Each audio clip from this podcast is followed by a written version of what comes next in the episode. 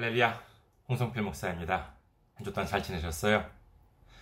저는 현재 일본 군마현에 있는 이카호 중앙교회를 섬기고 있습니다. 아, 교회 홈페이지 알려드리겠습니다. 이카호 중앙교회는 www.ikaho.kr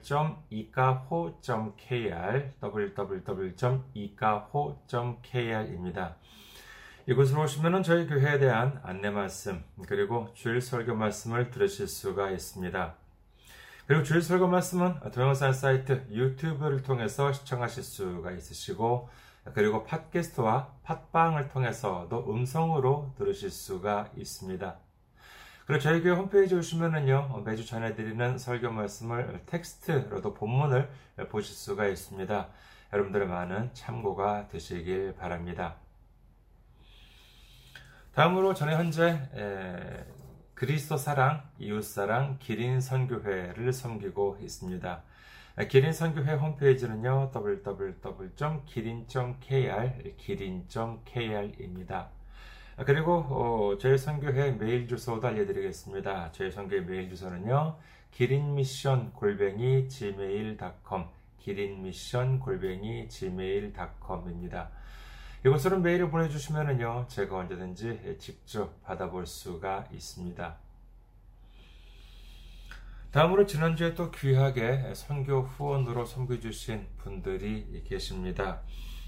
고철규님, 장희석님, 이지은님, 나라티님, 신협 오현성님, 형남식님, 유대일님, 김유미님, 이호철님, 김경준님, 엄, 염윤진님, 이성재님, 남지현님, 송현수님, 꽃들도 찬양하라님, 그리고 어, 전도비 후원 화이팅 님께서 어, 귀하게 선교 후원으로 섬겨 주셨습니다. 정말 얼마나 큰 힘이 나는지 모릅니다. 정말 이렇게 일본에서 이렇게 사역을 하고 있으면은요 가끔 좀 이렇게 외로워지기도 하고 그리고 아유, 내가 이거 하는 게 정말 이게 맞는 길을 가고 있는 것일까 옳은 길을 가고 있는 것일까라고 하는 아, 생각이 들 때도 있습니다. 그런데 여러분들이 이와 같은 손길을 보면은요 아, 그래 내가 틀린 길을 가고 있지는 않은 것 같구나라고 하는 그와 같은 자신감 그와 같은 어, 위로 격려가 많이 됩니다. 예수님의 놀라운 축복과 넘치는 은혜가 여러분께 함께 하시기를 주님의 이름으로 축원드립니다. 다음으로 어, 선교 후원으로 섬겨주실 분들을 위해 안내 말씀드립니다. 아, 먼저 한국에 있는 은행이죠. KB국민은행입니다. 계좌번호는 079-21-0736-251입니다. KB국민은행 079-21-0736-251가 되겠습니다.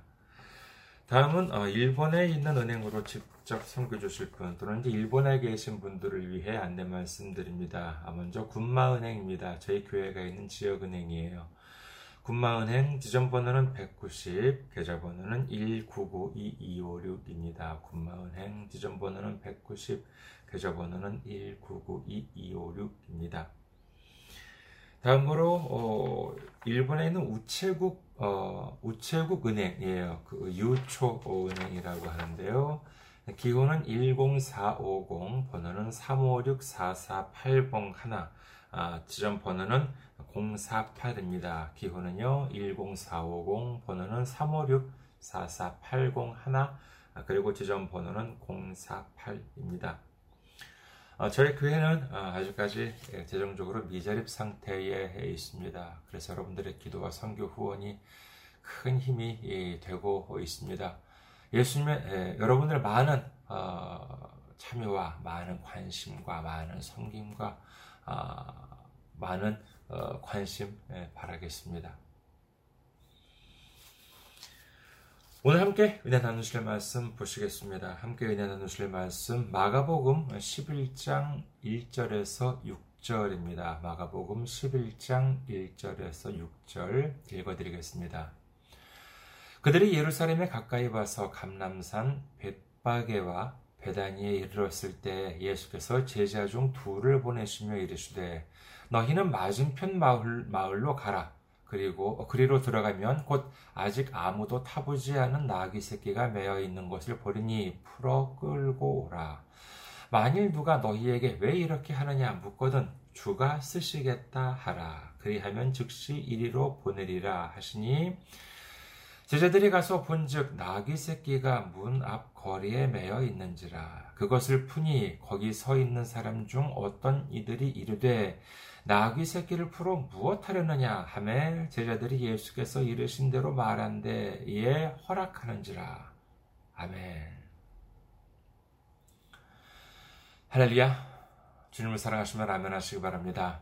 아멘 오늘 저는 어, 어, 지난 어, 주에는요 저희 교회 이카호 중앙교회가 창립 9주년 기념 예배로 드려졌습니다. 그래서 오늘은 특별히 어, 주가 쓰시기 위하여라고 하는 제목으로 은혜를 나누고자 합니다. 구약 출애굽기에 보면은요 어, 모세의 인도하에 애굽을 탈출하고 홍해를 건너서 광야로 나온 이스라엘 백성들에게 하나님께서는 성막을 만들라 성막을 지어라 라고 하십니다.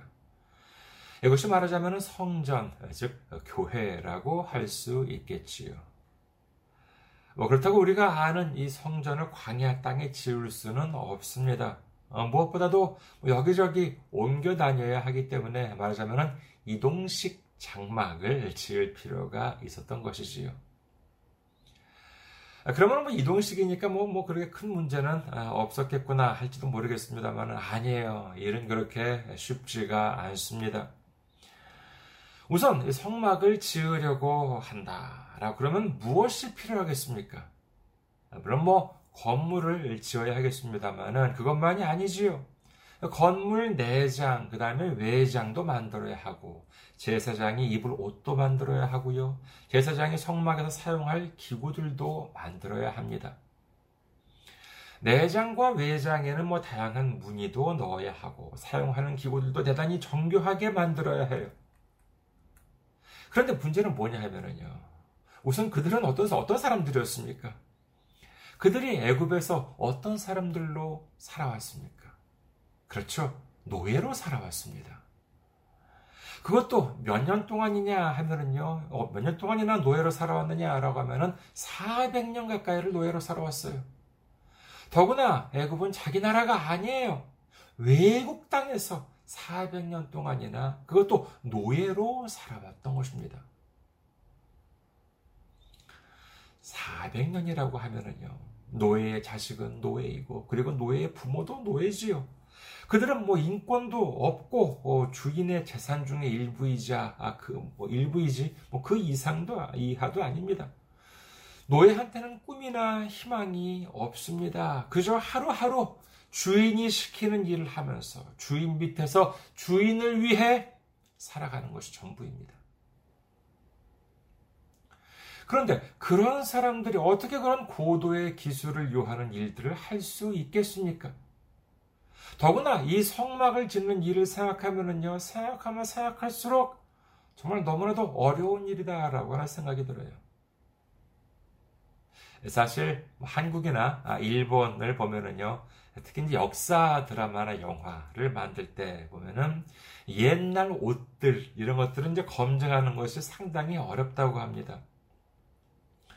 뭐 조선시대나 아, 정도 되면은 뭐 어느 정도 뭐 자료도 많이 있지만은 뭐 고려시대, 삼국시대 뭐 이제 이렇게 된다 그러면은 자료들이 아무래도 좀 많이 줄겠지요. 물론 여러 가지 자료들을 바탕으로 해서 전문가들이 만들기는 합니다만은 그렇다고 그게 100% 정확하다고는 하지 못할 때도 있다는 것이지요. 근데 지금 애굽을 탈출한 이스라엘 백성들은 어떻습니까? 그들이 성막을 만들려고 해도 무슨 자료가 있는 것이 아니에요. 그리고 지금까지 성막이라고 하는 것이 있었던 적이 없습니다. 어디 뭐 성막뿐인가요? 뭐 거기서 사용하는 여러 장식이나 도구 같은 것들을 한 번도 그들은 본 적이 없어요. 그렇잖아요. 아브라함이 이삭을 낳고 이삭이 에서와 야곱을 낳았고 야곱이 열두 형제들을 낳았지요. 그동안에 재단을 쌓고 하나님께 재물을 바친 적은 있었습니다만은 성전은 세운 적도 없고 성막을 지은 적도 없었습니다. 그럼 이제 그들이 애굽으로 들어가게 됩니다. 야곱의 아들 요셉이 애굽에서 총리를 하고 있을 때에는 뭐 편안한 삶을 누렸겠지만은 요셉이 죽고 난 다음에 어느 날부터 이스라엘 자손들은 노예로 전락하게 되어서 고단한 삶을 살아가게 됩니다. 그럼 그들에게 무슨 지식이 있고 기술이 있었겠습니까? 누구는 이렇게 말할지도 모릅니다. 에이, 그래도 뭐 노예도 여러 가지가 있었겠지. 그래서 뭐 다양한 기술을 뭐 가진 노예들도 많았을 거야. 아, 그런 사람들을 택해서 여러 장식이나 뭐 옷이나 뭐 여러 뭐 물건들을 만들도록 했겠지. 여러분 혹시 그렇게 생각하십니까? 성경을 살펴보도록 하겠습니다. 아, 출애굽기 35장 30절에서 35절까지 볼까요? 출애굽기 35장 30절에서 35절. 모세가 이스라엘 자손에게 이르되 볼지어다 여호와께서 유다 지파 훌의 손자여 우리의 아들인 부살레를 지명하여 부르시고 하나님의 영을 그에게 충만하게 하여 지혜와 총명과 지식으로 여러 가지 일을 하게 하시되 금과 은과 노소를 제작하는 기술을 고안하게 하시며 보석을 깎아 물리며 나무를 새기는 여러 가지 정교한 일을 하게 하셨고 또 그와 단지파 아히사막의 아들 오홀리압을 감동시켜사 감동시키사 가르치게 하시며 지혜로운 마음을 그들에게 충만하게 하사 여러 가지 일을 하게 하시되 조각하는 일과 세공하는 일과 청색, 자색, 홍색 실과 가는 배실로 수 놓는 일과 짜는 일과 그 외에 여러 가지 일을 하게 하시고 정교한 일을 고안하게 하셨느니라. 참으로 놀랍지 않습니까? 이 출애굽기 25장 이후에 보시면은요, 하나님께서는 이 모든 것을 모세와 함께 40일을 있으시면서 이 모세에게 모두 다 보이셨습니다. 하지만 그 많은 것들을 자신이 보았다고 해가지고 정확히 전달하기가 어렵지 않겠습니까? 그런데 하나님께서는 그 지명한 사람들에게 하나님의 영을 충만하게 해서 지혜와 총명과 지식으로 일을 하게 하셨다라고 합니다. 하지만 그걸로 다 해결되지는 않지요. 아무리 지혜와 총명과 지식이 있었다고 해봐야 무엇이 없으면 안 됩니까? 그렇죠. 만들 재료가 있어야 하지 않겠습니까? 아무리 기술이 있다고 해도 만들 재료가 없으면 무엇으로 만들겠습니까? 그러자 하나님께서는요, 이를 위해서도 모두 다 예비해 두셨습니다. 출애굽기 36장 1절에서 7절. 부살렐과 오홀리압과 및 마음이 지혜로운 사람 곧 여호와께서 지혜와 총명을 부으사 성소에 쓸 모든 일을 할 줄 알게 하신 자들은 모두 여호와께서 명령하신 대로 할 것이니라. 모세가 부살렐과 오홀리압과 및 마음이 지혜로운 사람 곧 그 마음에 여호와께로부터 지혜를 얻고 와서 그 일을 하려고 마음에 원하는 모든 자를 부르매 그들이 이스라엘 자손의 성소의 모든 것을 만들기 위하여 가져온 예물을 모세에게서 받으니라. 그러나 백성이 아침마다 자원하는 예물을 연하여 가져왔으므로 성소의 모든 일을 하는 지혜로운 자들이 각기 하는 일을 중지하고 와서 모세에게 말하 이르되 백성이 너무 많이 가져오므로 여호와께서 명령하신 일을 쓰기에 남음이 있나이다. 모세가 명령을 내리며 그들이 진중에 공포하여 이르되 남녀를 막론하고 성소에 들 예물을 다시 만들지 말라 하며 백성이 가져오기를 그치니 이는 재료가 모든 일을 하기에 넉넉하여 남음이 있었더라. 자, 이제 성막을 지으려고 하니까 예, 하니 이제 예물을 가져오라 이렇게 백성들한테 말을 합니다. 여기에는 무슨 뭐 강제도 없고 강요도 없었습니다. 그냥 뭐 자원해서 가져오라고만 한 것입니다. 그랬더니 어떻게 됐다고 합니까? 백성들이 가져온 것이 뭐 차고 넘쳤다라고 성경에 기록합니다. 그래서 오죽했으면 일하는 사람들이 하던 일들을 멈추고 모세와서 모세한테 와서 하는 말이 아, 왜 백성들이 너무 많이 가져오니까 이제 더 이상 가져오지 말아달라고 이렇게 할 정도로 차고 넘쳤다. 이렇게 성경은 기록하고 있는 것입니다. 그렇다고 무슨 가져온 사람들이 무슨 빚을 내서 가져왔겠습니까? 하나님께서는 이 모든 것을 다 예비해 주셨습니다. 출애굽기 11장 1절에서 3절 여호와께서 모세에게 이르시기를 내가 이제 한 가지 재앙을 바로와 애굽에 내린 후에 그가 너희를 여기서 내보내리라 그가 너희를 내보낼 때에는 반드시 여기서 반드시 다 쫓아내리니 백성에게 말하여 사람들에게 각기 이웃들에게 은근 패물과 은근 패물을 구하게 하라 하시더니 여호와께서 그 백성으로 애굽 사람의 은혜를 받게 하셨고 또 그 사람 모세는 애굽 땅에 있는 바로의 신하와 백성의 눈에, 눈에 아주 위대하게 보였더라. 하나님께서는 모세에게 말씀하시기를 이제 애굽 왕 바로가 너희들을 내보내게 될 텐데 그때에는 애굽 사람들한테 은근 패물을 구하게 하라라고 말씀을 하세요. 그럼 그 사람들이 줄 것이다 이렇게 이제 말씀하십니다. 이게 말이 됩니까? 400년 동안 살던 노예가 이제 애굽을 나가는데 그들이 애굽 사람들한테 귀금속 같은 보물을 달라고 하면은 그 애굽 사람들이 준대요. 참으로 믿기 어려운 일 아니겠습니까?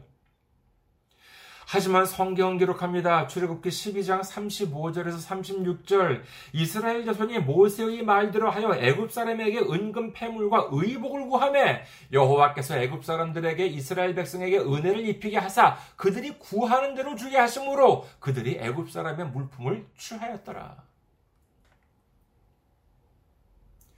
모세가 이스라엘 자손들한테 미리 말을 했겠지요. 이제 애굽을 나갈 때에는 애굽 사람들한테 은근 패물과 그리고 뭐 의복을 어, 한번 구해봐, 달라고 그래봐. 그럼 줄 거야.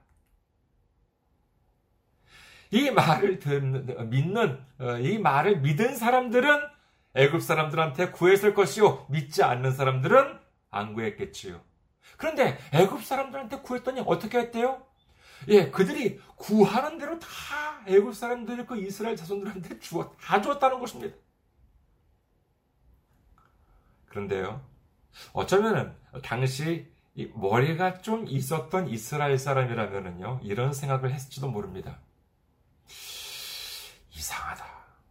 애굽을 나가면은 뭐가 있어요? 큰 도시가 펼쳐져 있나요? 아니에요. 애굽을 큰 도시는 애굽이고 애굽을 나가면 뭐냐? 광야가 펼쳐져 있을 뿐이에요. 그런데 애굽을 나가면은 광야가 펼쳐져 있을 뿐인데 왜 이런 걸 가지고 가라고 하실까? 아마 이런 생각을 한 이스라엘 자손들 아마 있었을 것입니다. 자, 우리가 만약에 무인도로 간다고 생각을 해보세요. 그리고 거기 가서 쓰기 위해서 필요한 것을 자 가져간다 라고 한다면요. 무엇을 가져가겠습니까? 돈이나 뭐 귀금속이요? 뭐 무인도로 가기까지는 뭐 교통비가 들지 모르겠습니다만은 정작 그 무인도에서 이제 자 혼자서 살아가려고 그래요. 그럼 무엇이 필요합니까? 돈이 필요해요? 신용카드가 필요해요? 귀금속이 필요합니까? 아니에요. 그런 것은 오히려 어, 있어봤자 걸리적거릴 뿐입니다. 거기서 필요한 것은 뭐 물이나 식량 아니면은 뭔가 좀 뭐, 뭐 고기를 잡거나 뭐 이제 이런 도구가 필요한 것들이 그 은금 폐물, 뭐 귀금속들이 아니거든요. 광야도 마찬가지입니다. 은, 뭐 은이나 금은 뭐 사람들과 거래를 하기 위해 필요한 것이지 자기들 말고는 아무도 없는 광야에서 필요한 것들이 아니었습니다. 하지만 그들에게 은근 폐물을 가지고 나가게 하셨던 이유는 바로 이처럼 광야에서 하나님을 위한 성막, 즉 성전을 건축하게 하기 위해서 하나님께서는 미리 이처럼 예비해 주셨다라고 하는 사실, 이는 참으로 놀라운 일이지요. 이와 같이 예비해 주시는 역사는 신약에서도 볼 수가 있습니다. 이 내용은 마태, 마가, 누가복음에 기록되어 있는데 오늘은 이 본문처럼 이 마가복음을 보도록 하겠습니다. 오늘의 본문이지요. 마가복음 11장 1절에서 6절입니다. 그들이 예루살렘에 가까이 와서 감남산 백박에와 베다니에 이르렀을 때 예수께서 제자 중 둘을 보내시며 이르시되 너희는 맞은편 마을로 가라. 그리로 들어가면 곧 아직 아무도 타보지 않은 나귀 새끼가 메어 있는 곳을 보리니 풀어 끌고 오라. 만일 누가 너희에게 왜 이렇게 하느냐 묻거든 주가 쓰시겠다 하라. 그리하면 즉시 이리로 보내리라 하시니. 제자들이 가서 본즉 나귀 새끼가 문 앞 거리에 매어 있는지라. 그것을 푸니 거기 서 있는 사람 중 어떤 이들이 이르되 나귀 새끼를 풀어 무엇 하려느냐 하매 제자들이 예수께서 이르신 대로 말한데 이에 허락하는지라 이제 예수님께서는 공생의 기간이 다 차갑니다. 마지막으로 예루살렘에 오르려고 하시는데 예수님께서는 나귀를 타고 가시겠다라고 말씀을 하세요. 그 이유가 마태복음 21장 4절에서 5절에 나와 있습니다. 마태복음 21장 4절에서 5절 이는 선지자를 통하여 하신 말씀을 이루려 하심이라. 일러수되 시온 딸에게 이르기를 네 왕이 내게 임하나니 너는 겸손하여 나귀 곧 멍에 매는 짐승의 새끼를 탓보다 하라 하였느니라. 이 예언은요, 어, 구약 스가랴서에 기록합니다. 스가랴 9장 9절, 시온에 따라 크게 기뻐할지어다, 예루살렘에 따라 즐거이 부를지어다. 보라, 내 왕이 내게 임하시나니, 그는 공의로우시며 구원을 베푸시며, 겸손하여서 나귀를 타시나니, 예, 나귀의 작은 것, 곧 나귀 새끼니라. 이제 왕이 예루살렘에 임하게 될 텐, 임하시게 될 텐데, 그때는 나귀를 타고 예루살렘에 입성한다 라고 하는 예언이지요. 이 예언을 이루시기 위해서 주님은 이 새끼 나귀를 타시겠다 라고 하시는데, 그 방법이 상당히 특이하지 않습니까? 저기 마을에 가면은 아무도 타보지 않은 나귀가 있을 텐데, 그 나귀를 데려오래요. 여러분, 이게 뭐예요? 도둑이죠. 그렇죠. 절도 아니겠습니까? 잘못하면 큰일 날 수도 있습니다. 그런데 예수님께서 말씀하시기를 왜 나귀를 데려갔느냐라고 누군가가 이렇게 물으면 뭐라고 말하래요? 주가 쓰시겠다라고 하면은 가져가게 할 것이다. 이렇게 말씀을 하셨습니다. 뭐 주인의 허락을 받으니까 도둑은 아니지요. 그렇죠? 예수님께서는 이를 위해서 제자 중 둘을 보내셨다라고 하는데 이 제자 이름은 마태, 마가, 누가 보면 나오지 않습니다만 분명 예수님께서 가장 신뢰하고 있는 제자가 아니었을까 합니다. 그렇잖아요. 야, 이거 잘못하면 이거 큰일 나겠다, 야. 어, 그냥 돌아가자. 라고 그냥 도중에 돌아, 돌아와 버릴 수도 있는 것 아니겠습니까? 하지만 이 강한 믿음을 가지고 가 보니까 어, 정말 예수님 말씀대로 어린 나귀가 매어 있어요. 그래서 오, 정말 저기 있네. 하고 가서 풀어서 데려가려고 하니까는 거기서 있는 사람이 말하기를, 아, 이 사람들 그걸 왜 가져가려고 그래? 라고 이제 이렇게 말을 해요. 아마도 뭐 그 사람이 뭐 나귀의 주인이었겠지요. 그래서 설마 혹시나 하고 말하기를, 그래서 이건 뭐, 어, 제가 사, 제 상상이지만은요, 어, 주가 쓰시겠다. 이렇게 제자들이 이렇게 좀 거룩하게 말하지 않았을 것 같아요. 저 같으면은요, 어, 저 주님이 쓰시겠다 그러시는데요. 라고 이제 이렇게 긴가민가 이렇게 말하면 정말 가져가게 해줄까? 라고 이제 해가지고 긴가민가 아마 그런 식으로 이제 말하지 않았을까? 이건 뭐저 상상이지만은요. 어, 왜 사람들아 왜 그거 나를 가져가려 그래? 그러면 주님이 좀 쓰시겠다 그러시는데요. 이렇게 이제 예, 말을 했더니 놀랍게도 어, 그래 어, 그럼 뭐 가져가 라고 이제 이렇게 말했다는 것입니다. 이 두 경우를 보면은요 공통점이 있지요. 그렇습니다. 출애굽 당시에 이스라엘 자손들이 애굽 사람들로부터 얻은 은금 폐물도 신약에서 제자들이 얻은 이 새끼 나귀 이 두 가지의 공통점은 바로 주님이 쓰시기 위해서 예비된 것이라고 하는 점입니다. 그렇다면 지금 이 시대에 주님이 쓰시기 위해서 예비된 곳은 무엇일까요? 그것은 바로 나 자신이다라고 하는 예물을 예비해 두셨다라고 하는 사실을 믿으시기를 주님의 이름으로 축원합니다. 여러분, 예수님께서는 다른 좋은 동물들도 많았을 텐데 왜 굳이 어린 나귀를 택하셨습니까? 마가복음 11장 2절을 다시 봅니다. 마가복음 11장 2절 이르시되 너희는 맞은편 마을로 가라. 그리로 들어가면 곧 아직 아무도 타보지 않은 나귀 새끼가 매여 있는 것을 보리니 풀어 끌고 오라. 여기서 본다면요, 나귀가 어린지 아닌지보다도 더 큰 특징이 있지요. 그것은 바로 아직 아무도 타보지 않은 나귀라고 하는 점입니다.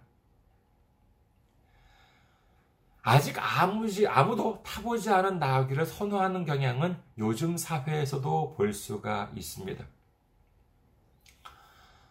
어느 회사에서 사람을 뽑을 때 보면은요, 신입사원과 경력사원, 어느 쪽이 좋겠습니까? 여러분께서 이제 회사를 시작하려고 해요. 그러면은 신입사원을 뽑겠습니까? 아니면 경력사원을 뽑겠습니까? 자, 보면은 아무래도, 어, 곧바로 써먹을 수 있는 인재는 경력사원이겠지요. 사실, 신입사원을 뽑으면은요, 회사 쪽에서 본다면은 어려움이 많이 있습니다. 뭐, 전문대 출신이라고 하면은요, 사회에서 곧바로 활용할 수 있는 지식을 배우기 때문에 곧바로 써먹을 수가 있어요. 근데, 이 제일 어려움이 많은 신입사원은 어떤 사람들이냐 하면은요, 이 4년제 대학 출신이에요. 그래 또 월급은 또 많이 줘야 되는데 회사에서 곧바로 써먹을 수 있는 게 하나도 없어요. 요즘은 어떤지 모르겠습니다만은요, 저때만 하더라도 이 4년제 대학, 뭐 저부터도 그랬습니다만은요, 뭐 전화 받는 것, 팩스 보내는 것부터 가르쳐야 돼요. 양복을 입는 방법, 명함을 주고받는 방법, 인사를 하는 방법까지를 다 가르쳐 줘야 합니다. 그럼 뭐 공짜로 가르쳐 줍니까? 무보수로 가르쳐 줘요? 아니에요. 매달 월급을 꼬박꼬박 주면서 가르쳐 줘야 됩니다. 그러면 그걸 다 가르쳐 줬다고 곧바로 월급에 걸맞는 일을 해 오나요? 생각해 보세요. 신입사원, 신입사원이 몇 개월 교육받았다고 계약을 따오겠습니까? 고객을 확보해 오겠습니까? 뭘 해오겠어요? 오히려 사고라도 안 치면 감사할 따름이지요. 하지만 그럼에도 불구하고 어느 정도 어, 규모가 되는 기업이면요 가능한 한 신입사원을 뽑으려고 합니다.